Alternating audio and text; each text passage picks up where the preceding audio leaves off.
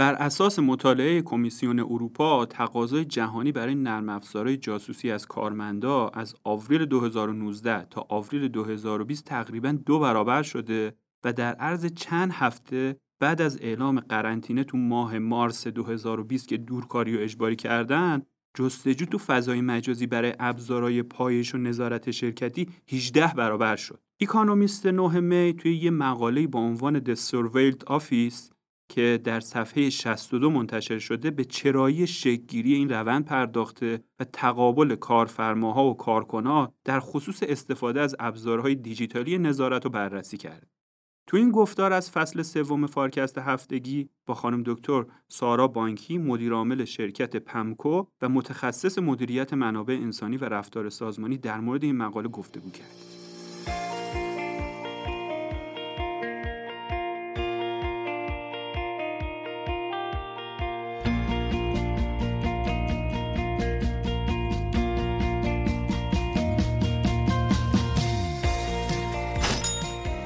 شورای سردبیری فارکست با توجه به بازخوردهایی که از شما همراهان عزیز در مورد فارکست کتاب دریافت کرده تصمیم گرفت که کانال جداگانه رو با عنوان فارکست بوک توی پادگیر کست باکس ایجاد کنه. محصولات این خط تولید فارکست رو از این به بعد می‌تونید توی این کانال جدید دنبال کنید. ممنون میشیم که ما رو بار دیگه با عضویت تو این کانال مورد حمایت و مهر خودتون قرار بدید. بی تردید حمایت های شما مهمترین عامل دلگرمی تیم فارکست برای ادامه دادن این مسیر.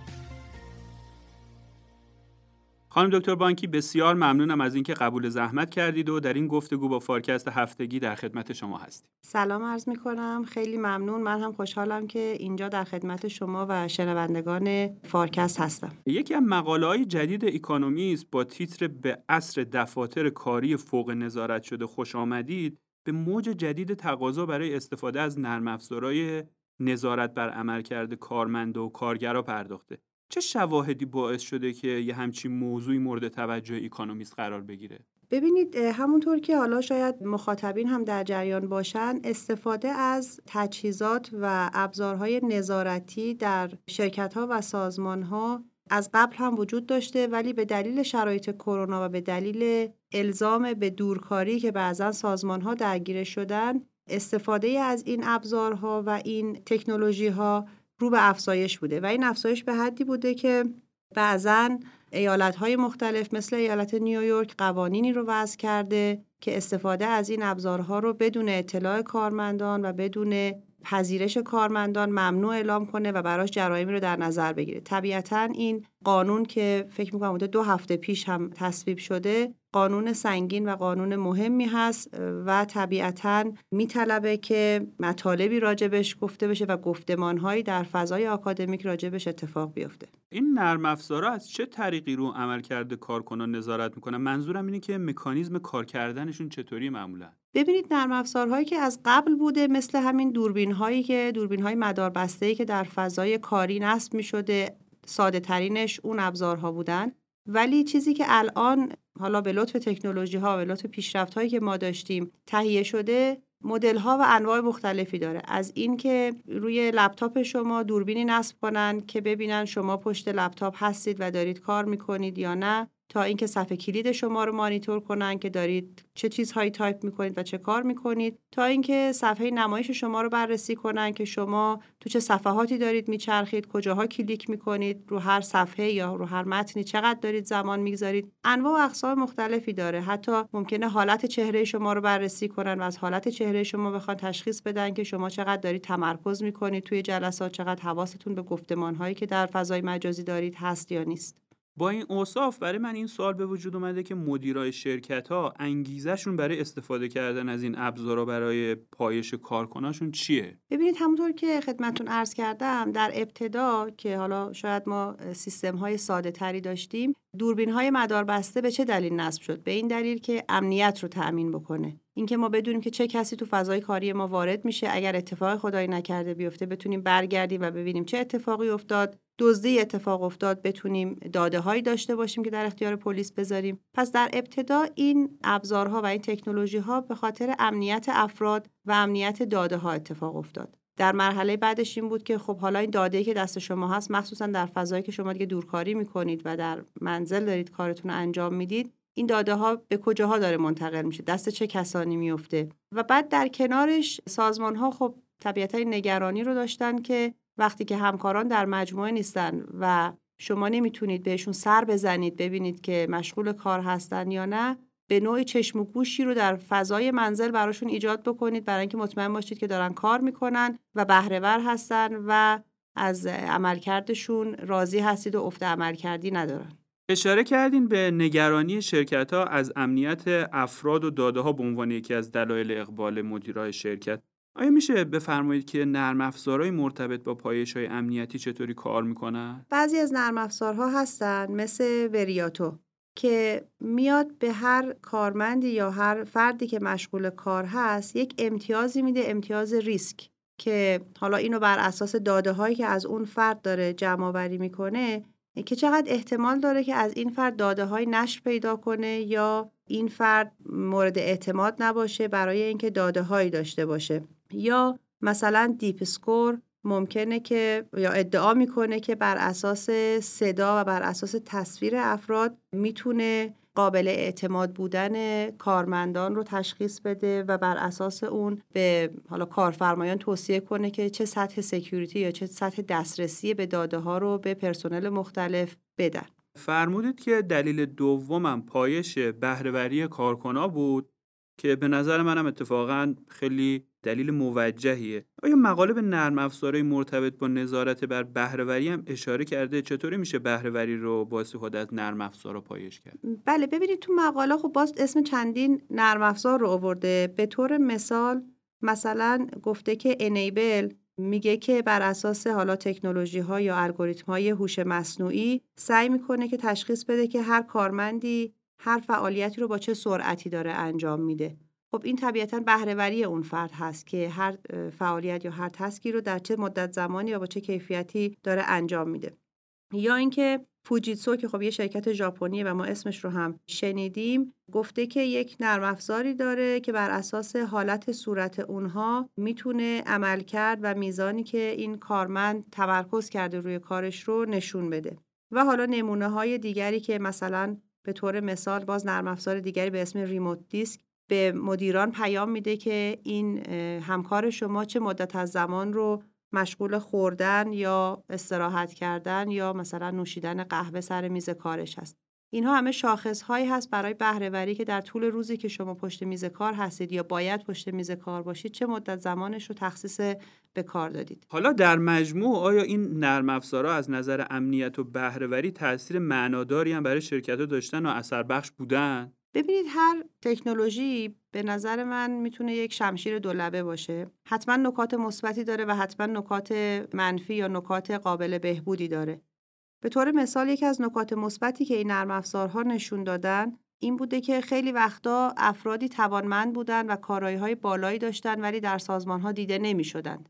یا ممکنه ما کلیشه هایی در موردشون داشتیم. مثلا کسی که پدر یا مادره تمرکز کافی نداره یا کارایی کافی نداره. و این نگرانی وقتی که افراد دور کار شدن برای سازمان ها بیشتر هم شد. چون الان دیگه در منزل بودن در کنار بچه ها در نتیجه همیشه نگرانی بود که چقدر کار اولویت داره براشون چقدر می‌تونن به کارهاشون برسن. این نرم افزارها کمک کرد خیلی از اون کلیشه ها شکسته بشه و خیلی از افرادی که شاید کارشون دیده نمی‌شد یا فکر نمی کردیم که افراد توانمندی باشن یا افرادی باشن که تعهد کاری بالایی داشته باشن خب در این آزمون سربلند در اومدن. طبیعتا نکات منفی هم داره. ما هیچ کدوممون دوست نداریم که تحت کنترل باشیم. احساس می‌کنیم که اعتماد بهمون نشده وقتی که ابزارهای کنترلی این چنینی برامون استفاده میشه.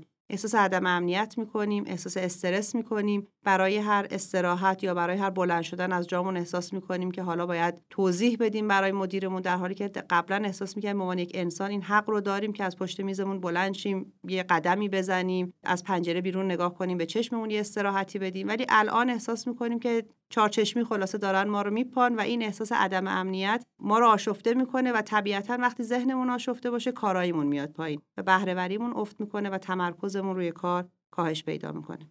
واقعا یه نگاه ماشینی به انسان پشت استفاده کردن از این ابزارها وجود داره. البته کنار اون بود منفی که گفتین یه بود مثبت هم به نظر من وجود داره. اونم اینه که این ابزارها این فرصت رو به کارمندای با استعداد و مثلا وظیفه شناس میده که دیده بشن و خودشون رو نشون بدن. درسته؟ بله درسته. همونطور که عرض کردم این تجهیزات و وسایل کنترلی بعد مثبت و منفی دارن. و هنر این هست که از بعدهای مثبتش استفاده کنیم و منفیهاش رو کاهش بدیم. نکته ای که وجود داره چون یک پدیده جدیدی هست این حالا تکنولوژی ها یا این نرم افزارها ما به مرور زمان داریم ابعاد متفاوتی ازش رو کشف می‌کنیم چه مثبت چه منفی و راجبش تصمیم می‌گیریم. به طور مثال چیزی که شاید اخیر هم نباشه ما مثلا با فیسبوک باهاش مواجه بودیم ولی الان دیگه به هر سازمانی در اشل کوچیک هم مبتلا بهش شده داده هایی هست که سازمان ها جمع می‌کنن که این داده ها رو قرار چه استفاده ای ازش بکنن و دست چه کسی میفته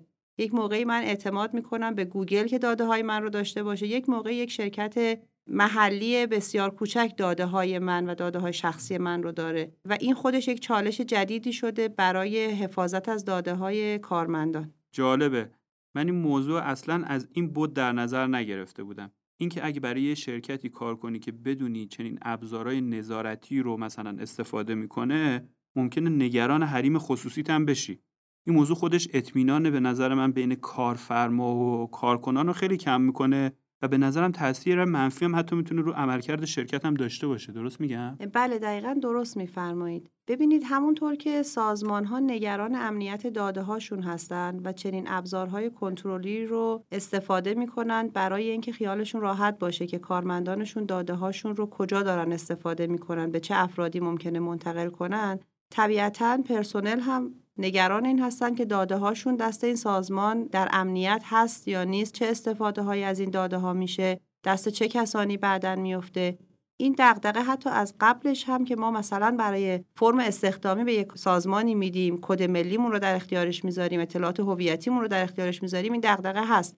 حالا خب طبیعتا این دغدغه خیلی پررنگتر شده چون شما همه شاید دسترسی دارید که هر آنچه که من روی وبسایت ها دارم می‌خونم رو توی دیتابیستون نگه میدارید. تمرکزم رو کلمات یا روی مطالبی که بیشتر هست رو تو database تون دارید نگه میدارید. و با توجه به دانش big data و بعد data mining که وجود داره از همه این داده ها میشه pattern های الگوهایی رو در آورد و داده ها دانشی نسبت به من پیدا کنید که شاید من نخوام اون مجموعه یا اون سازمان راجع به من دانش رو داشته باشه. همونطور که تو قسمت قبلی عرض کردم خدمتون این دغدغه‌ای هست که برای شرکت های بزرگی مثل فیسبوک و گوگل پیش اومد و خیلی از افراد شکایت کردن که شما اجازه ندارید که این داده هایی که از ما جمع کردید به نوعی رو استفاده کنید برای مصارف فرض کنید تبلیغاتی، marketing و اینجور چیزها. حالا این داده ها در اختیار همه شرکت ها داره قرار می‌گیره و طبیعتا این احساس عدم امنیت رو برای من کارمند زیاد می‌کنه که اومدیم و من فردا با مدیرم دعوام شد از این داده من چه استفاده قراره بشه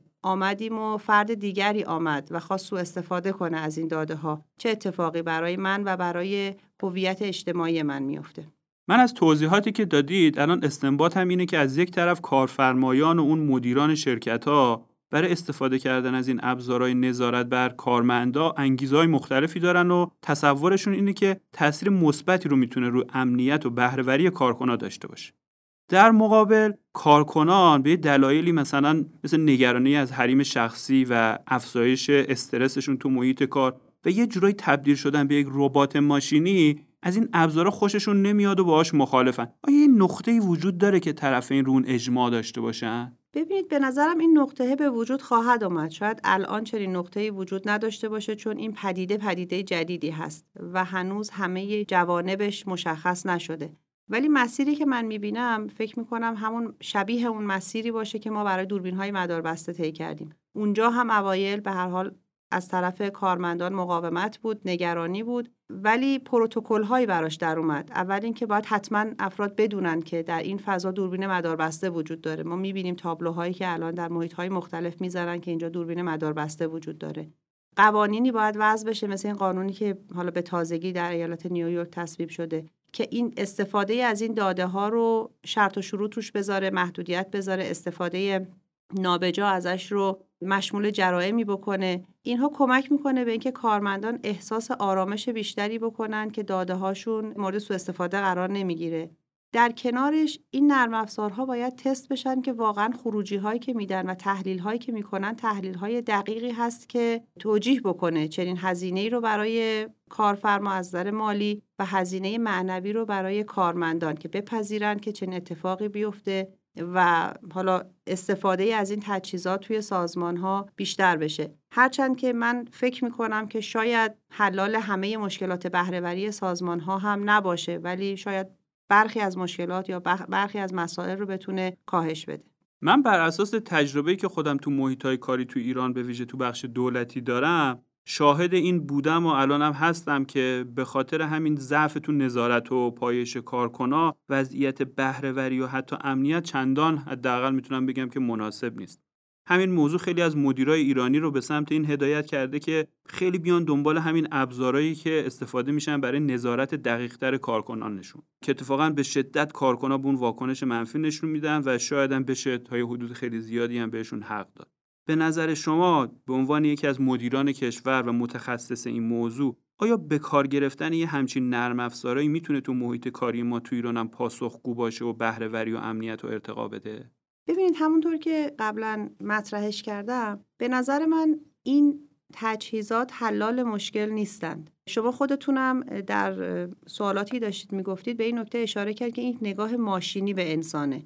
در حالی که ذهن انسان خیلی خلاقتر و خیلی خلاصه نوآورتر از آنچه هست که ماشین می‌تونه انجام بده و ایجاد چنین دستگاه ها چنین وسایل نظارتی فقط ما رو خلاقتر می‌کنه برای فرار از کار اگر نخواهیم کار بکنیم. در نتیجه من احساسم اینه که لزوما مشکل بهرهوری رو حل نمی‌کنه. مشکل این که کارمندی پشت میز کارش هست و کار نمی‌کنه یا اصلا پشت میز کارش نمیشینه دلایل دیگری داره. حالا از بعد منابع انسانی اون فرد یا انگیزه ای لازم رو برای اون کار نداره. یا توانایی انجام اون کار رو نداره یکی از این دو عامل باعث میشه که وقتی من پشت میز کارم میشینم کار دیگری بکنم یا تمرکز لازم رو نداشته باشم. این تجهیزات یا دستگاه ها ممکنه به کارفرما نشون بده که این فرد مشکلی داره ولی طبیعتا مشکل رو حل نمی‌کنه. یعنی وجود اون دستگاه وجود اون دوربین وجود اون نرم افزار روی کامپیوتر من من رو بهرهور نمی‌کنه منو انگیزه مند نمی‌کنه یا حتی کار به من یاد نمیده. فقط به مدیر من نشون میده که من این کار رو انجام نمیدم. حالا چرا انجام نمیدم؟ طبیعتا نیاز به گفتمانی بین من و مدیر وجود داره و حل مسئله. در چه مشکل بهرهوری رو فکر نمی کنم حل می‌کنه ولی نشون میده که مشکلی وجود داره. حل این مشکل یک گام دیگری هست و یک نگاه مدیریتی یا شاید رهبری در سازمان رو میطلبه. خب این نکته درباره بهرهوری و اینکه این تجهیزات چه اثری روی بهرهوری می‌تونن داشته باشن. در مورد امنیت داده ها خب به نوعی ترک کردن یا دنبال کردن مسیر داده رو ما با این تجهیزات می‌تونیم داشته باشیم که این داده ها دست چه کسانی میفته چه مسیری رو طی می‌کنه چه افرادی روش چه تغییراتی رو ممکنه ایجاد بکنن. از این منظر می‌تونه کمک بکنه و من فکر نمی کنم که مقاومتی که حالا کارمندان نشون دادن بیشتر در مورد امنیت داده باشه. اون مقاومت بیشتر در مورد نظارت روی بهرهوری و کنترل کارهاشون هست. هرچند که باز همونطور که گفتم خدمتون ذهن خلاق و پویای انسان ممکنه مسیرهایی رو هم پیدا کنه که همچنان امنیت داده رو به خطر بندازه. ولی به هر حال این تجهیزات می‌تونن کمک کنن به اینکه ما مسیر داده ها رو بتونیم مد نظر داشته باشیم و کنترل کنیم. ممنونم خانم دکتر گفتگوی بسیار آموزنده خواهش می‌کنم. من هم استفاده کردم.